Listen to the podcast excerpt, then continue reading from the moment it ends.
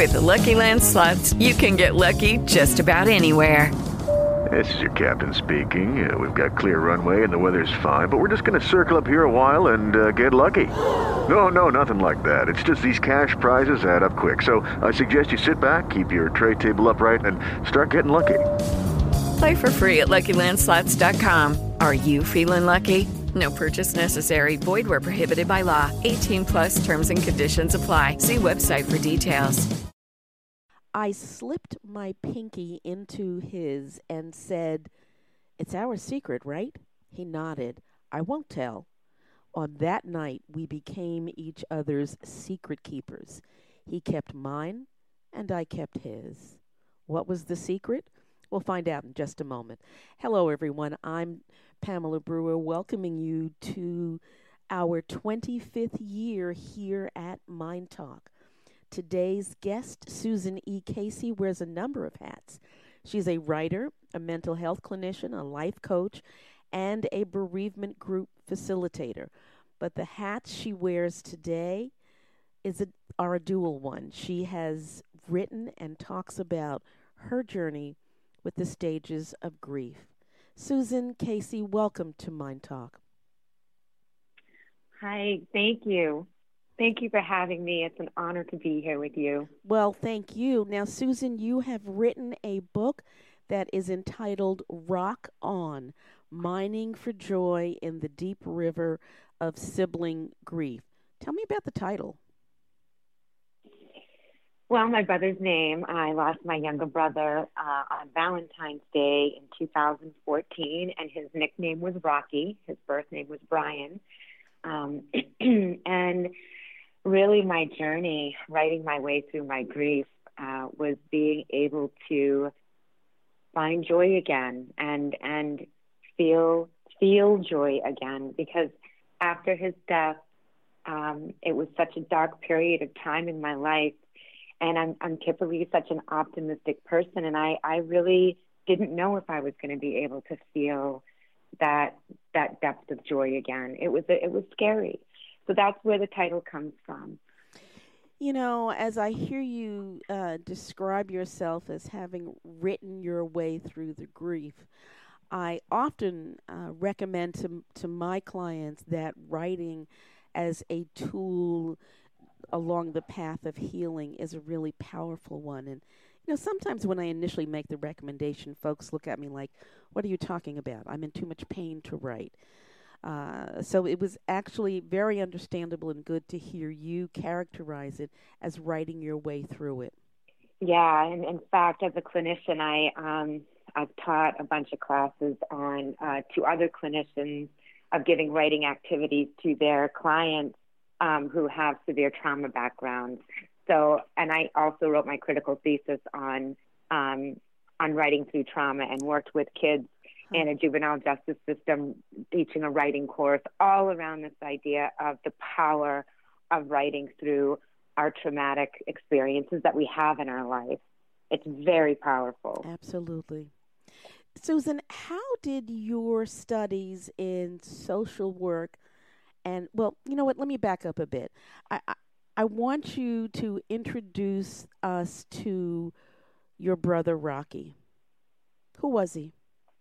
Well, he probably is one of the most charismatic people I had ever known in my life. And he had this deep, deep, uh, just this free spirit for adventure. And, you know, I t- in the book, I talk about how he expanded my life um, from, from when he moved over to Bali, Indonesia, um, to af- after his death when he died in Hong Kong, and all of these places and experiences that I had because of him and who he was. You know, and he, he was deeply sensitive and funny and he was just he was a wonderful human being and like all of us you know he had his flaws uh, and i write about those in the book too um, but he he just i don't know he just brought so much to my world and and after his death uh, you know it'll be six years in February, and I still can't believe sometimes that he's gone. Mm. And when you write about him in the book, and even as you're speaking about him right now, there is such a powerful sense of connection and grief and joy all at the same time that he was in your life uh, in the way that he was for the time that he was. Yes, yes, that's all true, and I, I hope I, I hope I actually don't cry during this interview. Um, but you know, when anybody asks me about who my brother was, he is so hard to uh, to explain because he just had he was just he just sort of was this bigger than life personality, and he wasn't afraid of anything. Um, you know, and I mean, how many people just up and move thousands and thousands and thousands of miles away from family, which which was also hard for him too at times. Um, I referenced my mother's stroke uh, in the book, and you know that was really that was probably one of the most difficult challenges that we had, and and he he had been here and flew home flew back to Bali, and my mother had a stroke um, and he turned around and had to fly right back. Um, and I know that for him, it was hard for him, and it was hard for me that he wasn't here with us during that very tumultuous and tragic time um, after her stroke. But you know, it also speaks to the person that he was because there, as you very well know, there are certainly family members who would not have flown an hour uh, in, right. in response to a family member's illness, and he certainly flew more than an hour and several thousand miles to come right back to be at mom's side. Well, I can tell you that with all with the layovers and whatnot, it's a 33 hour trip. Um, it's a it's a very long, long trip, and he he he didn't even have his suitcase. I mean, he flew back with the clothes on his back, and and I think I write in the book that he had to wear my dad's clothes. Um, but yeah, you know, and he was. I mean, he was the spa director for four seasons in Bali, so you know that just tells you a little bit about his sensitivity. And you know, he'd come in and and you know give my mom pedicures, uh, you know, when she was in rehab, and he was he's he was just a lovely human being. And you know, I I talk about this too, and I know everybody has very different spiritual beliefs, but so I I feel like he's with me all the time, and and my mom just passed in in March, and I I feel like I don't know, I just I feel like they're together and and they're with me. You know, as you describe one of his jobs, and he certainly had more than one, as a mm-hmm. spa director at the Four Seasons in Bali. It almost mm-hmm. sounds like a dream job that people aspire to, can't imagine is real, and certainly can't imagine that they would ever have it. And yet there he was. Yep, and he loved it. And people loved him. He was so generous. I mean, after his death, just the post that his his colleagues, the people that worked for him, wrote about what he gave to them and who he was, and just his generous spirit. And he just was so loving and kind, and and beautiful. He was just he was physically he was beautiful, and um and spiritually he was and yeah it's just it's just who he was and what he embodied and and part of that which i talk about in the book as well um you know, as I, I, you know, he made some mistakes as we all do, and because of his deeply sensitive, compassionate heart, he he couldn't forgive himself for some of those mistakes. Um, One of the things that you talk about uh, is your reaction and his reaction to his decision to separate from his wife of five years. I believe, as she was pregnant, um, and that was hard for for everyone. Yeah, that that was a very very uh, very hard time. In fact, we were together for ten years, and she was uh, four months pregnant when he asked her for a divorce, and that was one of those that was one of those decisions he made that he never could really forgive himself for. Um, and I think that's partly partly why he left and and and moved so far away uh, because he really grappled with the guilt that he felt around leaving his wife and his son. You and then, of course, yes. I'll oh, go ahead. No, please continue. Well, I was going to say, and then because he was so far away and Kristen remarried, um, you know, he was asked to give up his parental rights because his son deserved to have a father um, in all of those ways that a child needs a father. And that was one of the most, I would say that's one of the most traumatic things um, that happened for him. Uh, when, when, and, and that was one of those late night calls when he could barely, um, he could barely get the words out because he was, he was just so so torn up about having to make that decision. And he made that decision for his son and what was best for his son. Yeah. You talked about your studies in social work school and the social justice issues uh, that you really uh, delved into while you were there. So, in, in that context, and recognizing that we're all human, your brother, as you were just saying, did some things that the average human being would have some real judgments about. Um, mm. You know, get leaving his wife, leaving his wife while she was just at the beginning of her pregnancy. Later on, there was drug use. Um, how did you? find a way to accept him as he was without judgment, particularly given your clinical background.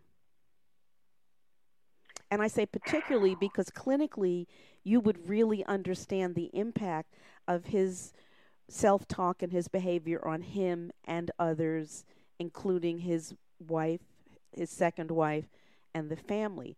H- how did you navigate all of that? Wow, that's a really great question. You know, I guess I think my whole life, and and certainly um, what drew me to social work is this deep desire to help people on their path to live a better quality of life. And I think partly I have made so many mistakes in my own life and which I think has helped me in this field. It is not, it is my belief, it is not our place to judge human beings. Like I said, we're human, which, which, which we are inherently flawed. We're here to learn and to grow. And so when Rocky was making these decisions, they were painful to hear. Um, and at the very same time, it was his path, it's his journey, and because of that deep belief that that I that we're here to to grow, which I believe is spiritually, um, it was it wasn't hard for me to not judge him. I guess is the best way to put it, um, because it's that's not helpful. The only thing that I could do to love him through his pain and his journey was to sit in it with him. And if I've learned anything from this grief walk, it's that we can't, you know, people can give you tips on how to make the grieving process better, but really it's a it's a solo journey and we all go through it in our own way. And and and running bereavement groups, the only thing we can do is hold people through their pain. We can't make it better. We can't expedite the process we can't do any of those things. But God, we all need somebody to hold us in that space because love really is the only thing that heals. And so that's what I tried to do. I just tried to love him through it. Um, and I can't say there weren't times I wasn't angry at him. I was. I there, you know, and did I want him to make different decisions? Yes, absolutely. But again, it was, it's, you know, we're, we're all here living, living our lives and doing the best we can with where we are. Um, and that probably is why I love working with people so much. Mm.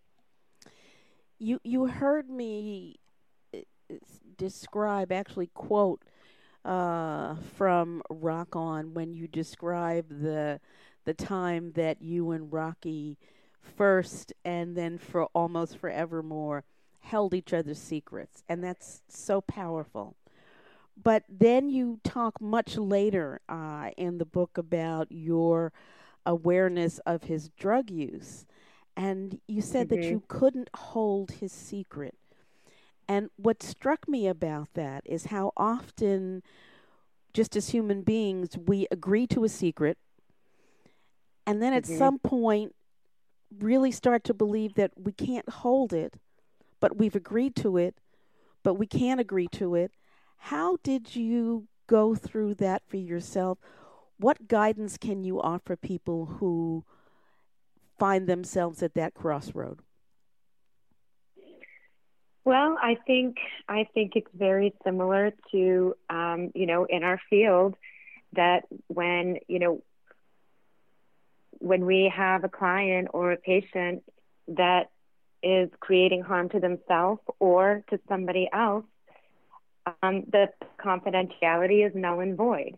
And so for me, I can hold, I hold many secrets for so many of my friends, but it's when it's um, when it's harmful, if it's harmful to them or it's harmful to somebody else. And with Rocky's drug use, I was terrified he was gonna OD on cocaine. I mean, he, you know, he really, um, in, in this one place where he was working, you know, he was dealing with very wealthy people and he was sort of flying in the high life. And I just couldn't hold that secret because I was terrified that he was going to die. Um, and of course he did, but not from drugs.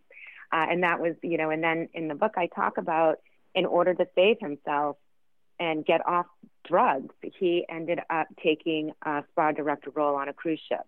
And that's really what um, helped to make that transformation where he was able to um, where he was able to stop using. Mm.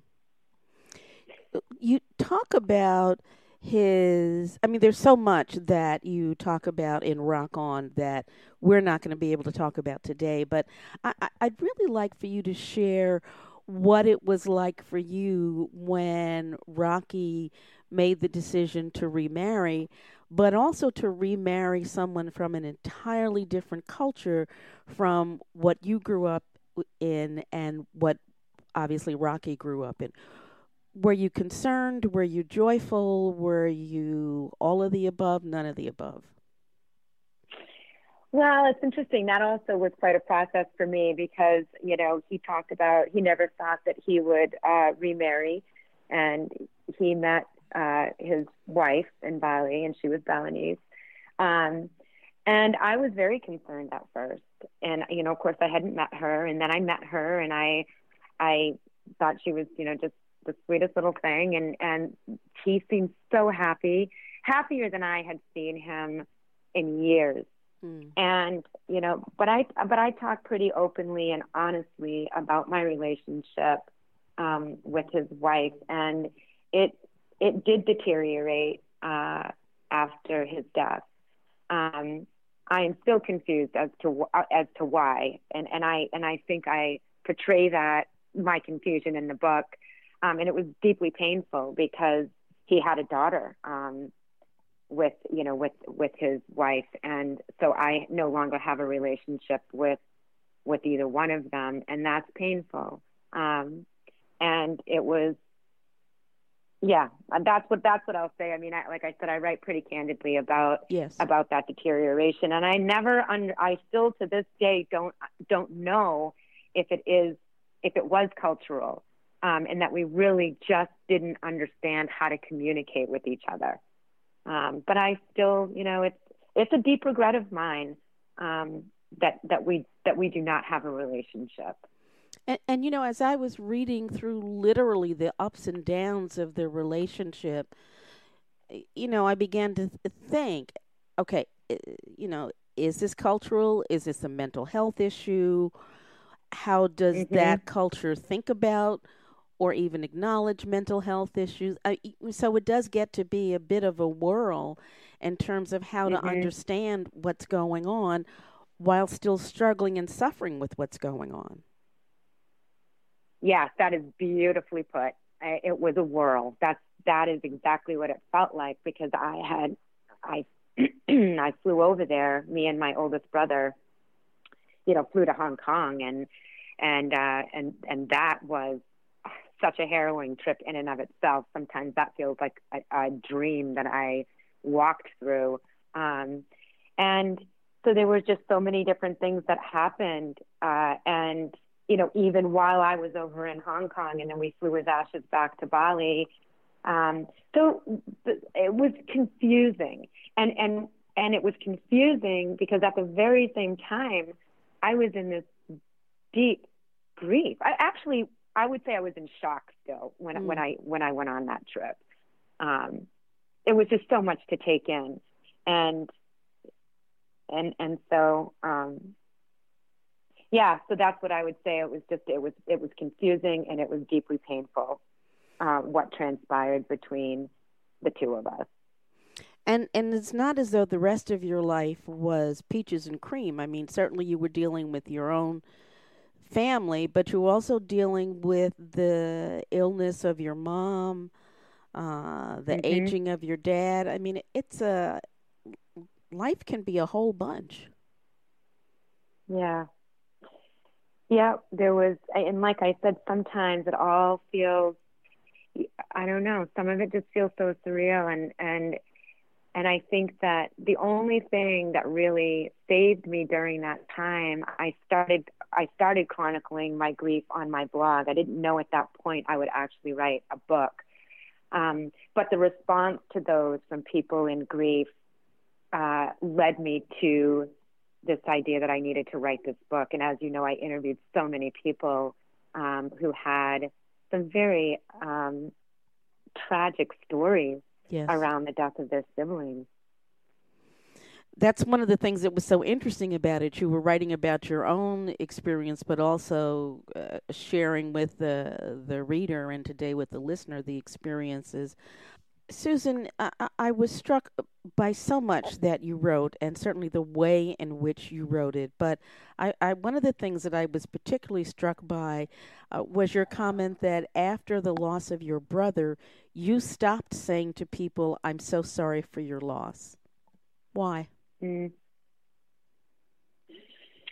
Because it just feels trite to me, and you know, I think that after um, that after you experience a death, a deep, a deep, deep loss, I don't. I actually don't think there's really anything anybody can say. I don't think we know what to say. Mm. Um, and I think the very first things people say is, "I'm sorry for your loss," which they are. Um, but I think for me, for me now, when there's a death, I experience it so differently. Of it doesn't even matter if I read about it in the paper. I know that that person's life has changed forever yes. in that instant. Mm. And so for me, it's like it's it's giving prayers, it's giving love, it's and and and acknowledging the depth of that loss um, and understanding that. And I write this too that, you know, after two weeks, people go back to their own lives. Everybody sort of descends on your world when you have this loss. And I talk specifically to how sibling loss is is its own kind of loss. Um, and then people disappear. And not because they're not loving, not because they're not kind, because life marches on. And one thing I've realized through my through my own experience and also with the bereavement groups, there is something about the four month mark, I don't know what it is, um, that people hit a wall. And I think part of it is that after a death, you're very busy doing things, you know, planning the memorial, um, tidying up all of these loose ends that happens when somebody passes. And then you are just with yourself and the, the, the world goes on around you and I, I at least for me and I and then and then it's silence and it's quiet and it just knocks you down and and I think it takes around four months before the reality of that loss really hits you that this is really real and it's really true and it really happened. You know, one of the things that that I often think about for people who are employed is the decisions and I understand why, but the decisions that employers make about what connection actually constitutes a acceptable, if you will, loss such that you can take time off from work. You know, if you lose a pet, mm, not so much. If you lose a parent, mm-hmm. okay. Mm-hmm. But then it's such a short time. And uh, again, you know, we understand it, but it just seems so traumatic almost to the person who has experienced the loss that they've now got to truncate it in a way that is just unhealthy. Absolutely. And absolutely, most places give you three days. I was extraordinarily fortunate in my work where, um, you know, they gave me the time off that I needed, but then I, you know, because it took, I was gone for three weeks when I traveled over to Hong Kong and Bali. And then, but when I returned, I realized that I was in no condition to return to work. I wasn't sleeping, I wasn't eating, I was a mess. And, um, and part of being a mess was my deep worry over my parents. You know, I thought my mother was going to have another stroke. I mean, the whole thing was terrifying on so many different levels. But I ended up leaving my job altogether. I took a three month leave of absence and then I left. I was with that com- I was with that organization for 14 years. Wow. It was, you know, and I, and I had to leave. I had to leave. I could not stay. And I didn't know what I was going to do.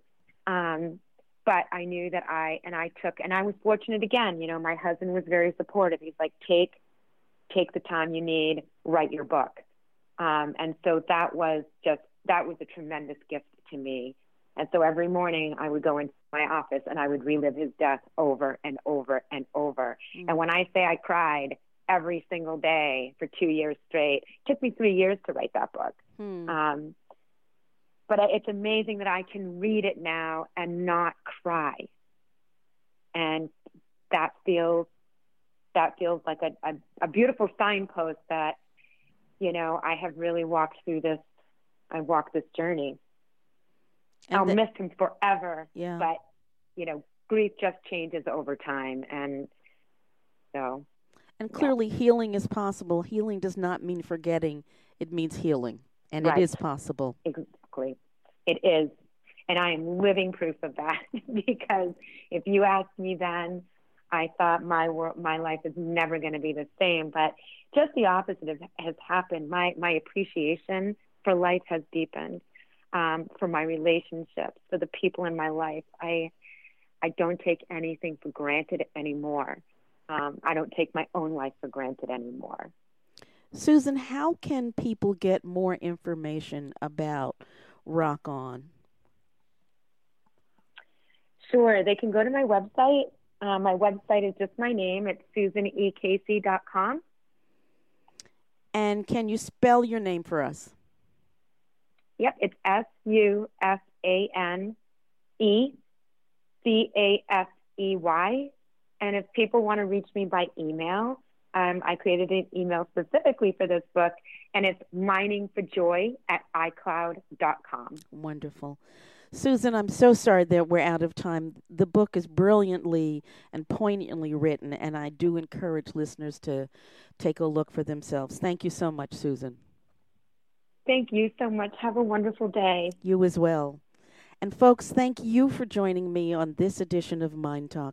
Mind Talk is brought to you regularly and can be heard on several platforms, including iTunes, SoundCloud, Alexa, the MyNDTALK app. But you can always pick it up at on demand at myndtalk.org. That is M Y N D T A L K dot O R G.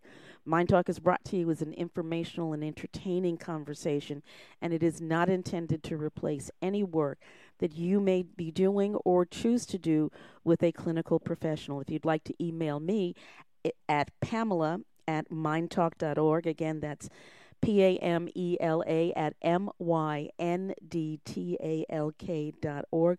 I would be delighted to hear from you. I look forward to your joining me next time on MyNDTALK. And remember always, if it's unacceptable, It's unacceptable. You-